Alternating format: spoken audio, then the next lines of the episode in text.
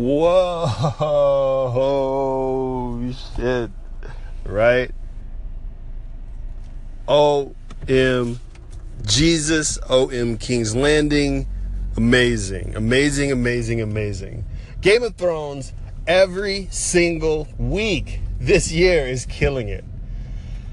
And people all, every single week, the only week that people have had something negative to say has been week one with Ed Sheeran. And me personally, I liked the cameo. I thought it was cool. When that camera came around and you just hear someone singing, I was like, man, those Kingsguards, kid can really sing. And then it pans over and Ed Sheeran is the one singing at the campfire. I was like, well played, Game of Thrones. But this week, this week episode, Game of Thrones season 7, episode 5, Eastwatch. Great episode. I loved it. I loved it. I loved it. Uh, this is Otaku Beef. I'm Zid Raw. Thank you for tuning in. Thank you for tuning in whenever you guys get a chance. I'm back from a much deserved and needed break. Took a couple of days, trying to get my mind right. Uh, I was working on some music, but let's get into this Game of Thrones talk. So, I have a lot of feelings when I think about this episode. And like I say every freaking week and every basically every talk I do about any type of pop culture, it's uh, spoiler filled. So if you are expecting me to just kind of tell you if the episode was good or not, it's good. Um, but I'm not going to waste my time trying to discuss it without getting into any details. So I have a lot of feelings about this episode, especially when it comes to characters. Certain characters whom I just don't get are still kind of hanging around. Like there are characters that are hanging around that I don't like, but I get that they're still hanging around. And then there's characters that I just don't get. I don't get Cersei. I don't get how she's in charge. I don't get how she's doing the stuff she's doing. I don't get this sense where she she knows everything that's going on in the castle and all this stuff, blah blah blah blah blah. Maybe it's the evil maester that she has working for her that's feeding her the information since he took over uh, the Varys's little birds. Um, maybe that's what's going on. But suffice to say, based on how I feel about the character, it's hard for me to care about anything that Cersei does and says. I just don't I don't see her as a very competent leader. I just don't see it. Now, there was this one moment in the book that alluded to um, when uh, Tywin and was talking to, referring to Jaime and Cersei, and he said that Cersei was the one that really uh, had his ruthlessness so maybe that's what they're alluding to.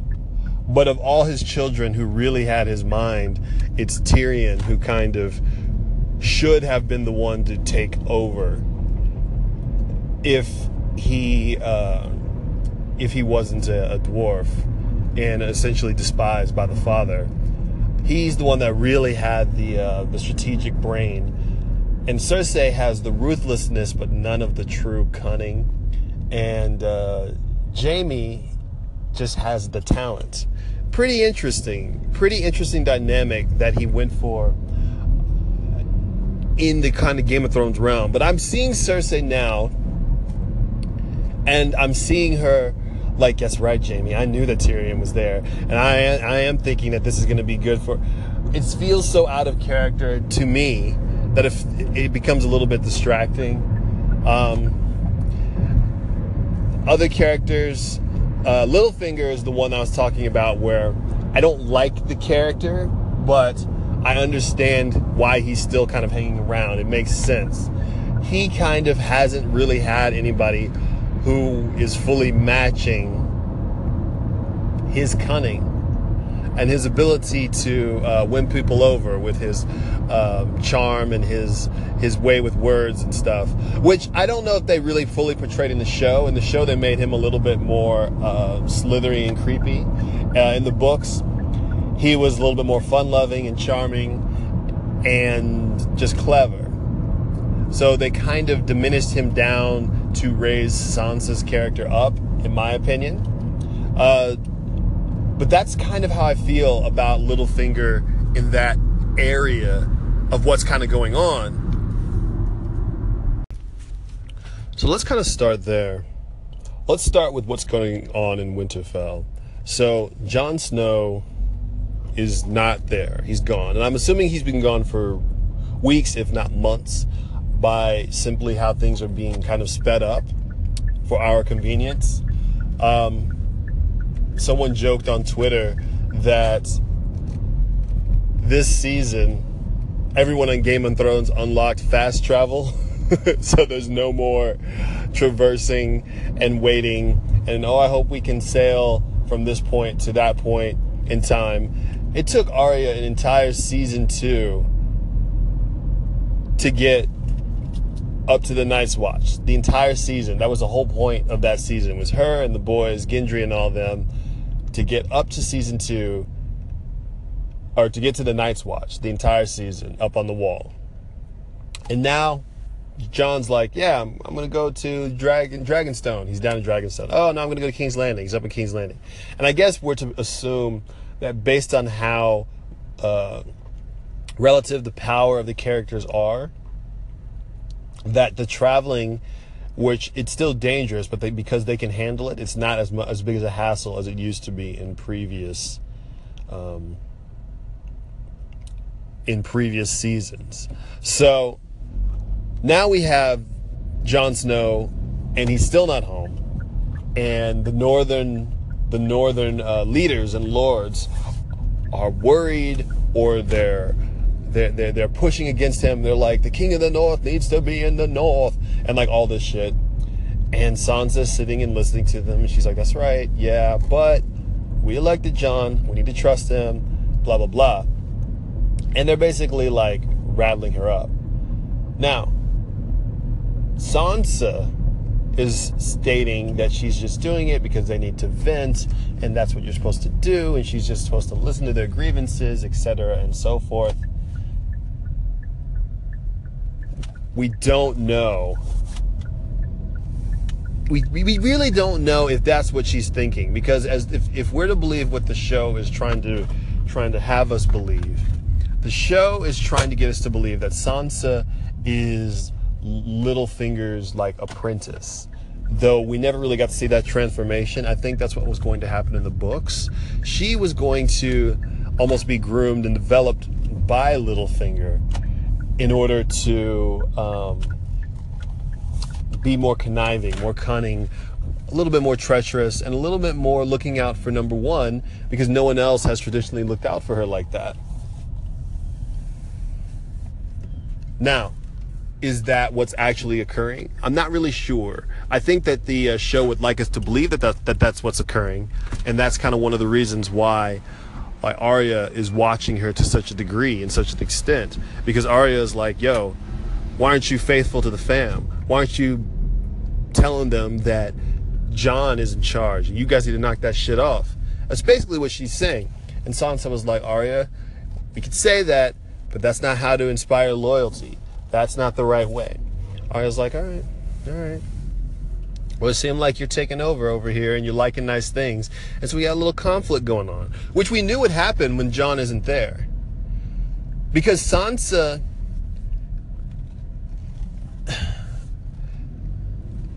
This is what this is what drives me crazy about the inconsistency of character with her and with Cersei.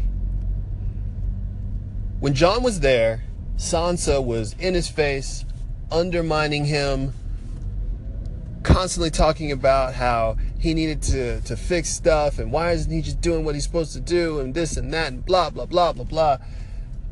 She was on his ass. Sansa was not supporting him. She just sat next to him and then questioned him and then pointed out everything that he did was wrong. And then Jon still put his trust in her. He still did. See what I'm saying? Now he's gone. All of a sudden, she's smart and clever and all that. What? Like, that is what distracts me from buying into her character as much as I do others. Stuff like that. But, anyways, I didn't even talk about the Arya Littlefinger stuff. Man, time flies when you're talking Thrones, but I'm to really dig into this all day. So, all day. Game of Thrones all day. I'm a, I love it. But I want to talk about Littlefinger and Arya's little battle. There's an interesting thing going on when it comes to Arya and Littlefinger that I can't quite put my my finger on. No pun intended.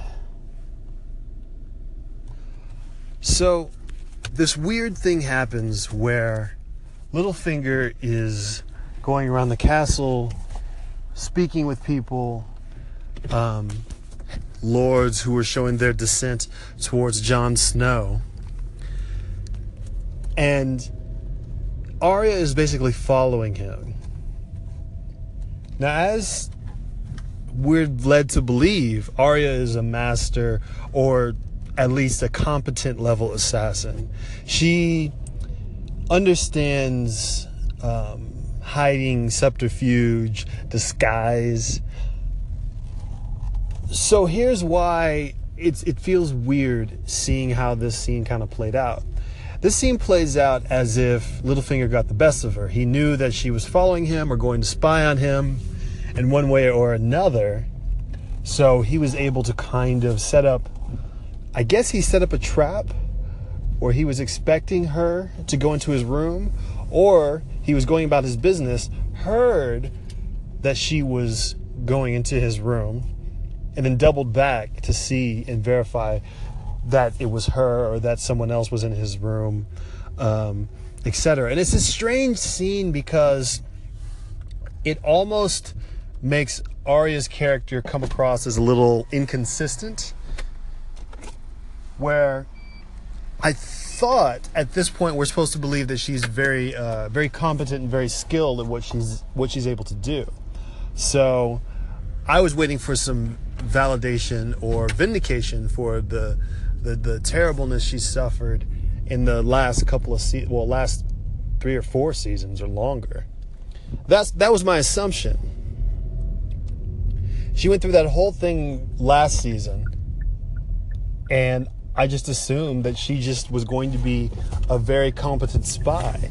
And the way she did everything and was, uh, I guess, portrayed, they were making her out to be this. So I thought there was no way that she was going to get caught. That was not the case at all. How did he know? Unless he purposely did things with the expectation that she was going to be watching him. Now, obviously, Littlefinger is trying to sow sow doubt, sow sow seeds of doubt within the house. So my my guesses was that he was trying to get the other lords and ladies to doubt Jon Snow, and he was going to get some information that was going to put them against him. I thought that that tiny scroll was going to be I thought that tiny scroll was going to be Jon Snow as uh, information about him being stabbed and coming back to life, so that people could could think, wait a minute, you came back from the dead too, and yet you're wanting us to fight the White Walkers. This doesn't make any sense. I thought that was what was going to happen. Now I'm not so sure. Uh, a buddy of mine was telling me that he says that the scroll is that one time where Sansa wrote from King's Landing under duress saying that she was denouncing Robb, he's a traitor, we need to back Joffrey, the one true king, so forth and so on. And he's going to show this information to the lords to pu- put a wedge between them, or he's going to show this information to Arya to make Arya think that Sansa is actually working for Cersei. Is that what's really going on? I don't know. But it seems like a very interesting, well laid trap, making Arya think she's got the better of him when in reality she doesn't. So, if that's the case and if that's really what's going on, it's very impressive. I didn't really quite see that that was what was going on or see that that see that coming in any respect. But if that is true, Littlefinger is a very uh, complicated and almost dubious character. He's a character that really understands how to make people behave in a way that's going to be beneficial for him, despite what they may think. I think the next part that really kind of intrigues me is the whole scene with the dragon. Now, after that spectacular setup, um, the spectacular setup from last last week, where we had that brilliant battle, we had um, Drogon with Dany riding on top, cascading across the skies, burning down uh, enemy troops, supply lines, stuff like that. And that stroke of genius, now we have the actual aftermath. And the, the, the show doesn't shy away from it. The show actually almost leans into the aftermath of what is or isn't happening. We have this wonderful scene with Randyll Tarly, and Dany is telling the enemies who basically were captured they have two choices. They can bend the knee or they can die, which we all know isn't a choice at all. It's one of those things that's almost always fascinates me about the guise of logic in an illogical time. Oh yeah, forgive me. I'm in a car wash right now. I didn't know it was to be this loud. But if you give someone a choice and you're like, all right, you have two choices. Either you can starve or you can eat a beehive. Well, it's not really a choices. Beehive isn't really edible and I don't really want to starve. But that's basically kind of what's going on with Dany here. She sets it as being, look,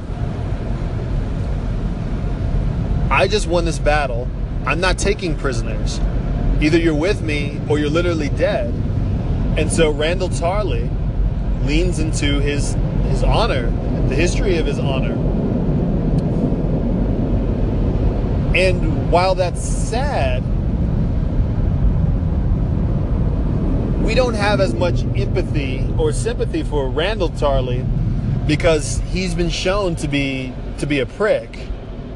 Randyll Tarly is Sam's dad, and Sam, a kind-hearted, lovable, very wonderful person, has shown us all he wanted to do, all he wanted to do was read, look at his books, look at his notes, have fun, sing songs. But his dad was not about that. His dad wanted him to be a hearty, healthy, very masculine boy. And so he tried all these methods to try to toughen him up.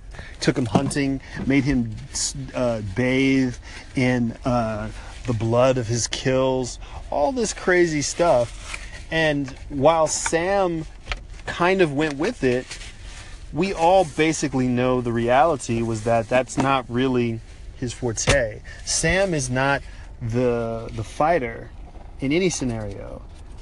Sam is barely the lover. Sam is just the quiet intellectual who just understands things, it makes good connections, and he's able to kind of progress to a certain level using solely his brain and doing stuff based on guts and just trying despite himself.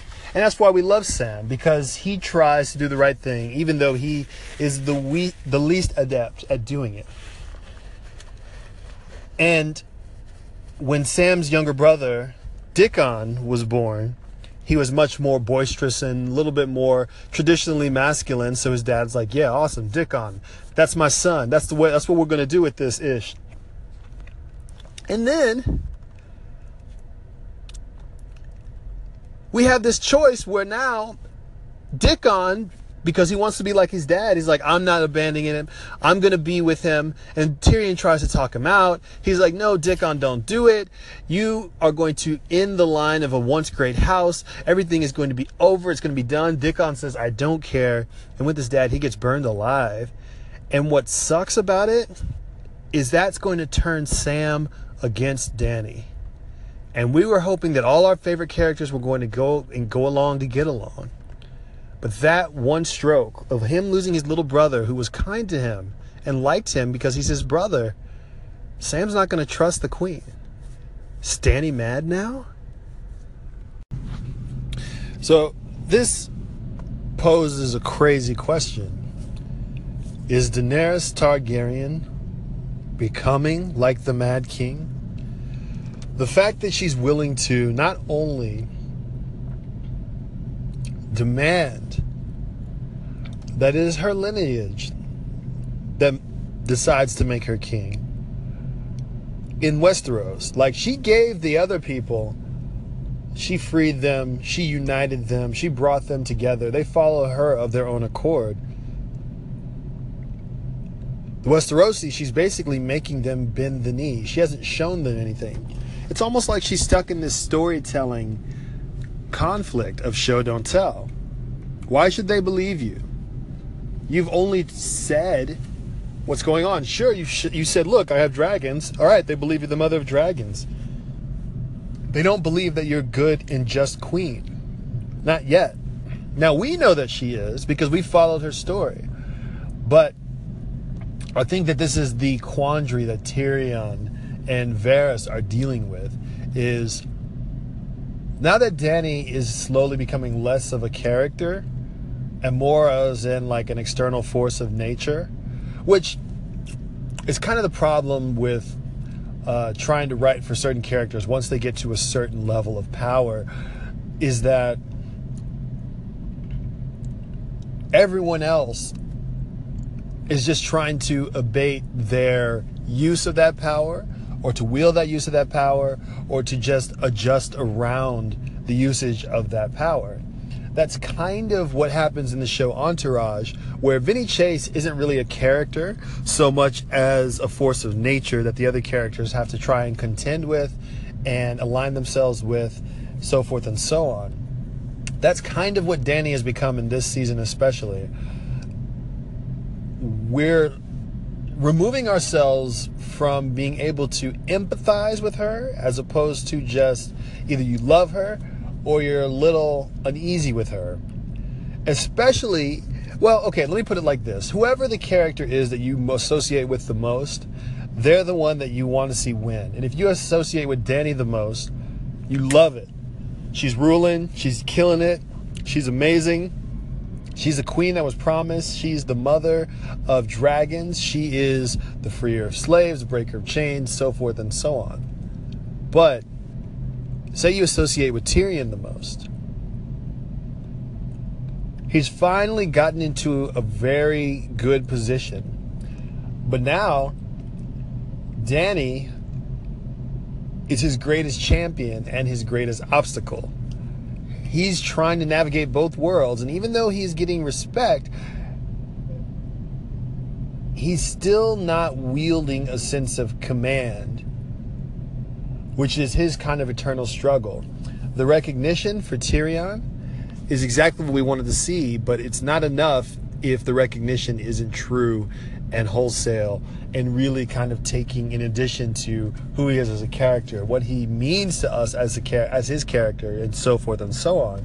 So seeing him trying to navigate the waters of basically Dany's personality, that's wild. That's really wild stuff. The true nature of where it all comes from is because we have had the Mad King in the past. The Mad King burned people alive. He did it at a whim. He was crazy. He was wild.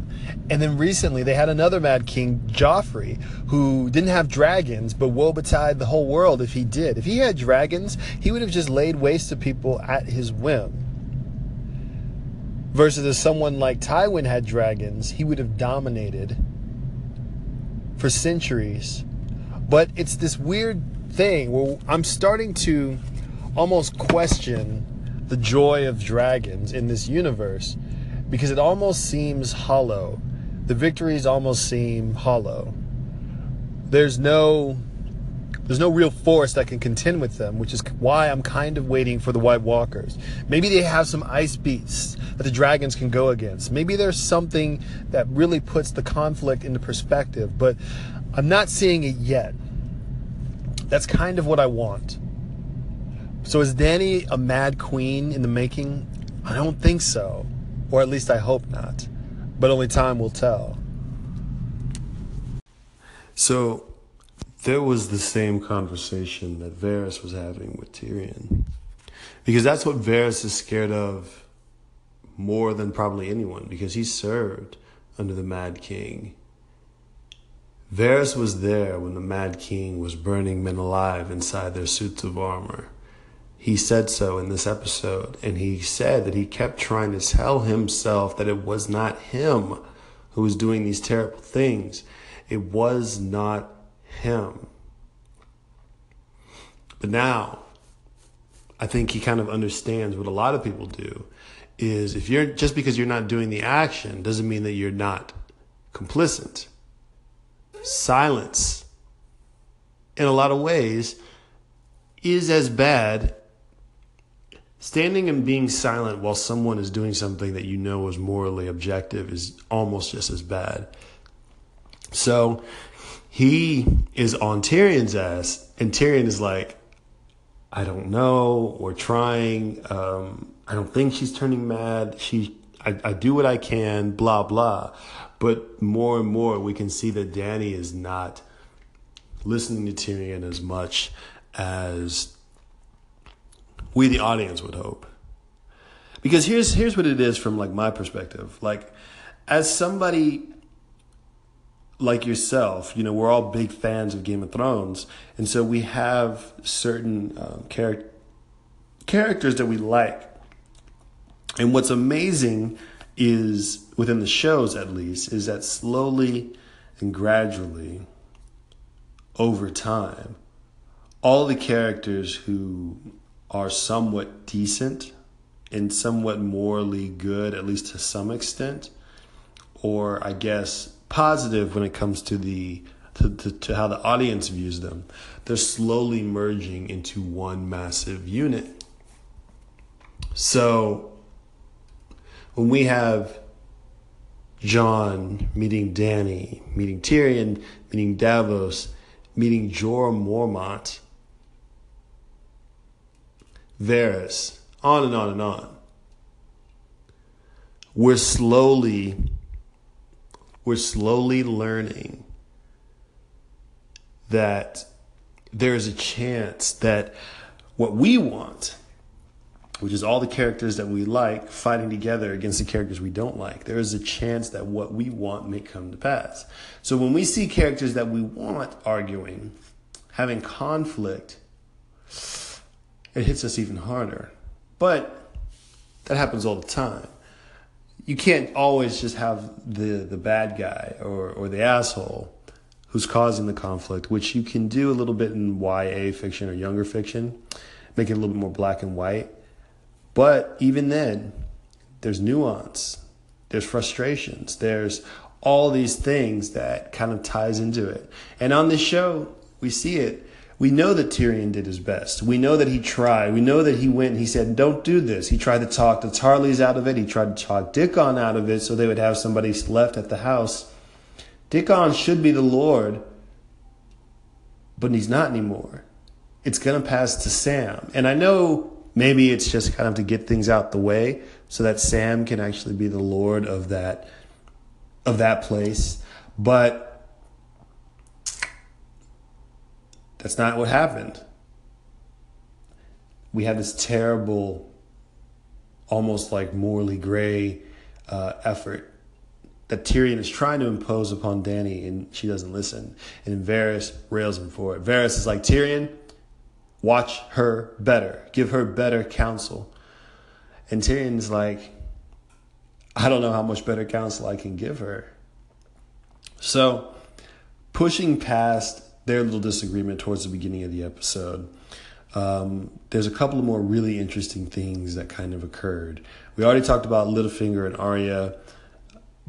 I want to talk about Jorah Mormont and him kind of arriving back at Dragonstone because that's this episode in a lot of ways is like a reset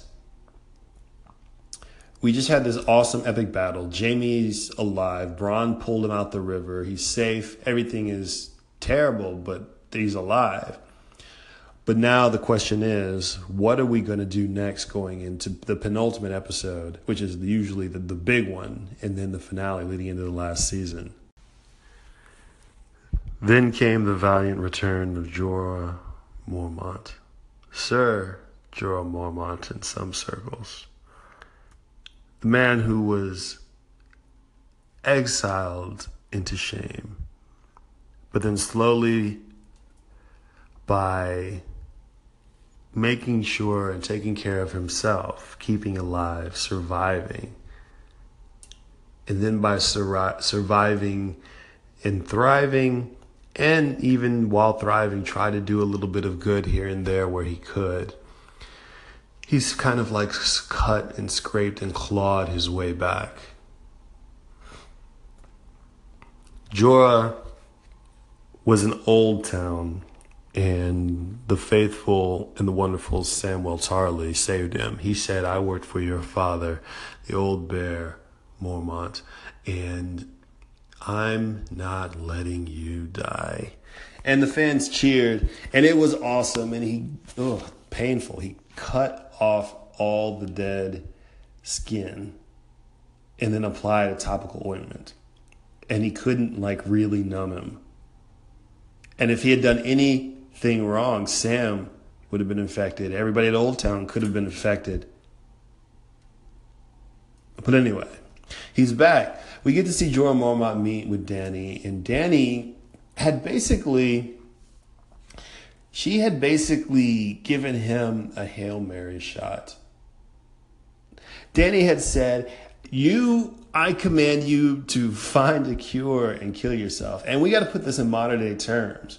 This isn't like, this isn't like he had a, um, like a cold or maybe like uh, he had like an infection, like he had a serious infection like staph, and if he just went and got the right antibiotics, no, there was no cure. Everybody who gets this disease, especially at an old advanced stage, they're like, well, they're gonna go insane. We better ship them off to the island with the other grayscale people. They're done. I mean, it's basically like. Um, like skin cancer.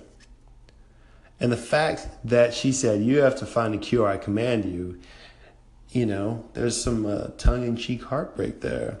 Because we think after him fighting and him being exiled and him just saying, I just want to be by Khaleesi. And you know, in a lot of ways, he's in love with Dany. And he knows that she'll never really be in love with him. In a lot of ways, he's just like, I don't care. I just want to serve her because this is the only thing that's ever brought me actualization, that's ever brought me validation since I had been exiled. It's the first good thing in his life. And when she found out that he was a traitor, and see, it's crazy because, like in the books, she sent him away because he was being a, a dopey, lovesick fool. But in the show, they have more connection. He is a little bit more nuanced and a bit more complicated of a character. He's played excellently. The acting is amazing. And seeing him being able to come around full circle and see her fully cured, and she's like, But you found a cure? And he's like, I wouldn't be here if I didn't find a cure. That was a beautiful moment. It was lovely. I loved it and uh, I thought that it was fantastic. And um, Emilia Clarke did a great job of showing her affection for Jorah Mormont uh, in just that way of where you just love another human being. I thought that was wonderful. So all the pieces are in place, and the only thing that was left is to kind of figure out, okay, what are we to do? Because Jon's like, we got to march to the to the uh, to north and fight the, the the army of the dead, and we don't we can't keep wasting our time fighting each other. Khaleesi's like, I got to get back the uh, Iron Throne now, ASAP. Tyrion is like, well, maybe we can arrange some sort of armistice. So he decides he's going to go and he's going to talk to Jaime. Jaime, who now ironically knows that Tyrion did not kill Joffrey. He knows it. He knows it. Fascinating. So I'm going to talk about these couple of scenes in brief, just because I thought that they were just good moments. Obviously, they've unlocked fast travel, so they're at King's Landing in like no time. Tyrion Davos. Davos smuggles Tyrion into King's Landing so that he can do this this mission. And then while Tyrion it goes off to the meeting to meet Jaime. Davos goes into Flea Bottom, goes to the blacksmith, and uh, and he gets um, shit. I'm blanking on the name. Oh man, I can't believe I'm blanking on the young bull's name. Gendry. Random man. My old age is catching up to me. so he blanks on. So he goes and he gets Gendry, whom he freed basically from being killed, being killed from Melisandre. And we see Gendry, and he's much older, and he, he, he seems to have a bit more agency. He's not just someone's apprentice; he's a full-on blacksmith. He's been, I guess, training for years. And as soon as he's there, he's like, "I knew you were coming back. I knew you were coming for me. I've been waiting for this my entire life."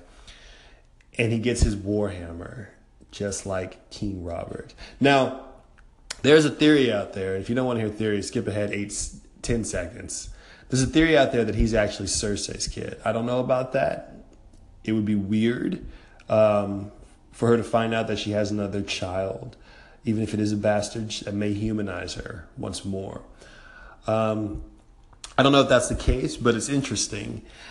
I liked how they did the whole scene where when he brought Gendry back to the boat and the two gold cloaks come and talk, and he has the hammer in the boat and they're like, "Yay, what's in the boat? Why don't you park over by the docks?" And then Davos goes right back into smuggling mode. He says, "Fermented crab, it gets you going for the ladies." He's like, "Here, try it." And as he reaches over, he like covers up the uh, the hammer. I thought that was so brilliant. It was so natural and so smooth. It felt really real. The the guard skepticism. Their gold cloaks look great. They're not too gold. They don't look um, kind of awkward and weird as if they came from the Warcraft movie. It was just death scene well done. Meanwhile, and we'll get to the end of that scene in a moment. Meanwhile, Tyrion meets Jaime. Bronn brings him in, obviously, because who else is he going to trust in King's Landing to get into Jaime? To the bottom of the keep, which is becoming one of the, the sets this season with all the dragon skulls. They've been there at least two or three times. Well, now Jaime has the knowledge that Tyrion didn't kill Joffrey. So he's like shit. Part of him feels like shit. We shouldn't have we shouldn't have uh, he shouldn't have even been in that situation to kill father, but he still killed father. He knows it. And Tyrion is like, he set me up and he was gonna have me executed, not because of anything I did, but because of what I am. And Jaime's like, don't talk, but he knows it's true. Jaime's teetering on the edge of redemption, and um, we're glad. At least I'm glad because I hope that he kind of comes over to the good side. I want to see jamie the Kingslayer, uh, fighting with them, and I'm hoping that he gets to use his title one more time, and maybe he's the one that takes out the Night King instead of Jon Snow dying, and he's like, "That's right." This is who I am. I'm the Kingslayer. And then he takes out the Night King. Obviously, that's just hopeful wishing. I want Jaime to get at least a little bit of nobility and to be remembered for something good for once because we know that he's got good in him deep down. So basically, he comes back to Cersei. He's like, Cersei, I met with Tyrion. Tyrion says we should work together. The Night King is coming. Cersei's like, oh, I know. I know everything that goes on. Blah, blah, blah, blah, blah. She's getting on my nerves this season. But the whole point of that is that we think that this whole thing is going to be set up. There's going to be some sort of alliance now, what I think is going to happen, because what they said is Tyrion is like, we're going to go get one of the the dead, and we're going to show you a dead soldier, and then you're going to believe me, and then we're going to all go up together and fight. Cersei doesn't trust anybody. She's going to be looking for a way to take everybody out. But that's the plan. I think what's going to happen is next episode is going to be like Hardhome because we have the Magnificent Seven crossing the wall, and I can't wait to get into this part. And if they bring one back, the episode after that is how is the armistice treaty going to work? How is Cersei and Dany going to work together? Is it actually going to be real? I don't know if it will actually work together because Cersei is just a treacherous, kind of terrible person. She is, like, straight up. And Dany is a very emotional person. And even though she's more reasonable than Cersei, she has reaching she reaches her limits faster and faster with people that she deems to be amoral, unmoral, and unpleasant, like Cersei. So I don't know how long she would be able to stand working with her to contend with her because she's like, look, I am the last living Targaryen, supposedly.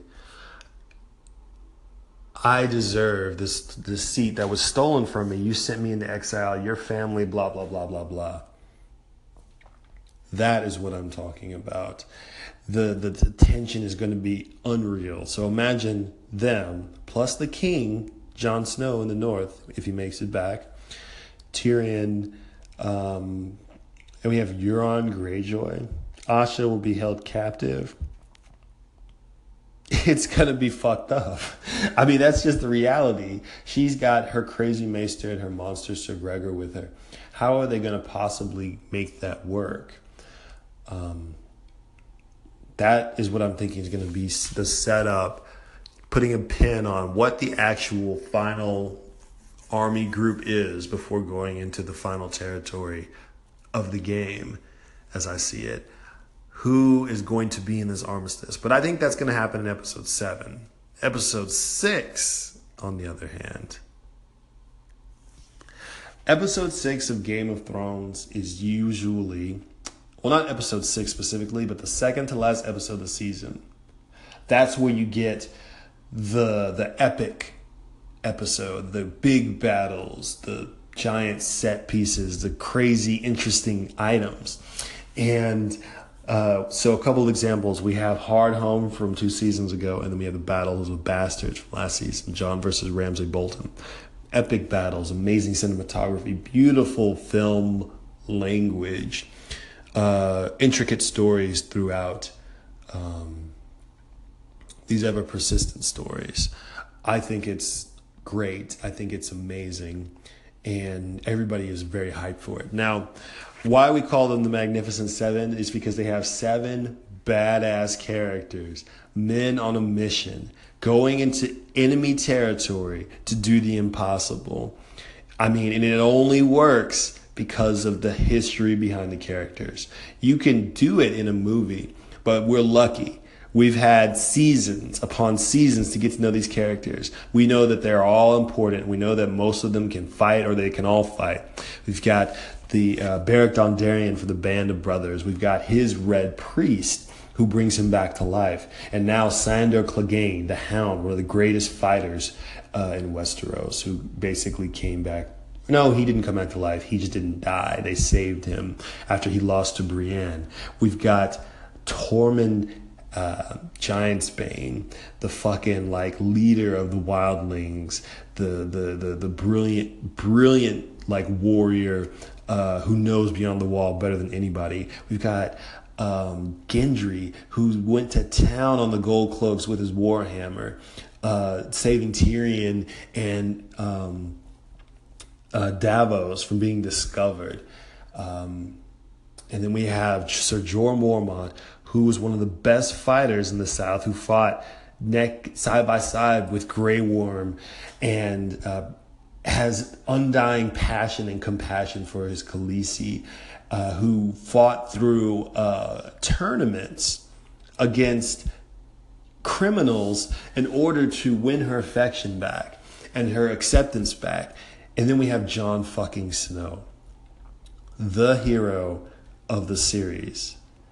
So if Khaleesi is the protagonist, if she is the one, the savior of the world, the the protector, Jon is the warrior. He's the ultimate like that's the guy that got the guys on the show want to be because he's morally just and he's effective and he's just fucking cool, man.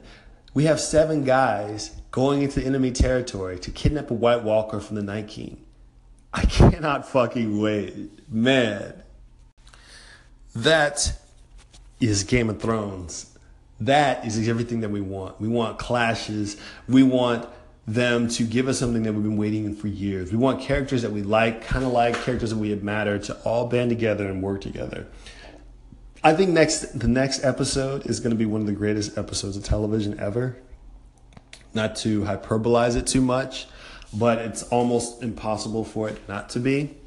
Knowing the team that they have, knowing how they've been doing things all season, knowing what they're trying to do, and I don't know how they're going to do it. I, my brain was going into Walking Dead mode. Like, are they going to capture him? They're going to cut the jaws off so they can't get him. Like, these aren't the same. These aren't the same dead as like the slow moving with the zombies. These have a little bit more direction, and the White Walkers can kind of control the whites in extent and direct them at people. They don't just raise them and they don't just walk. They come for you.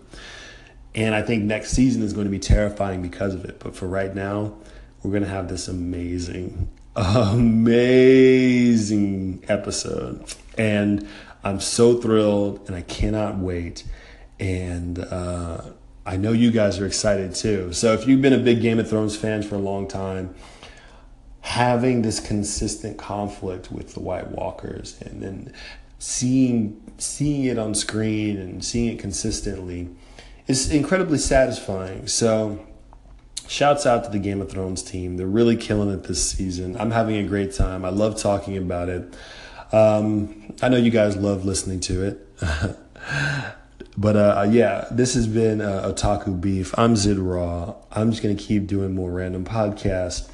Uh, thanks for listening definitely check out some of my stuff. I'm kind of going crazy on YouTube. Just search for Zid Raw, Z I D R A W on YouTube. You'll get my channel.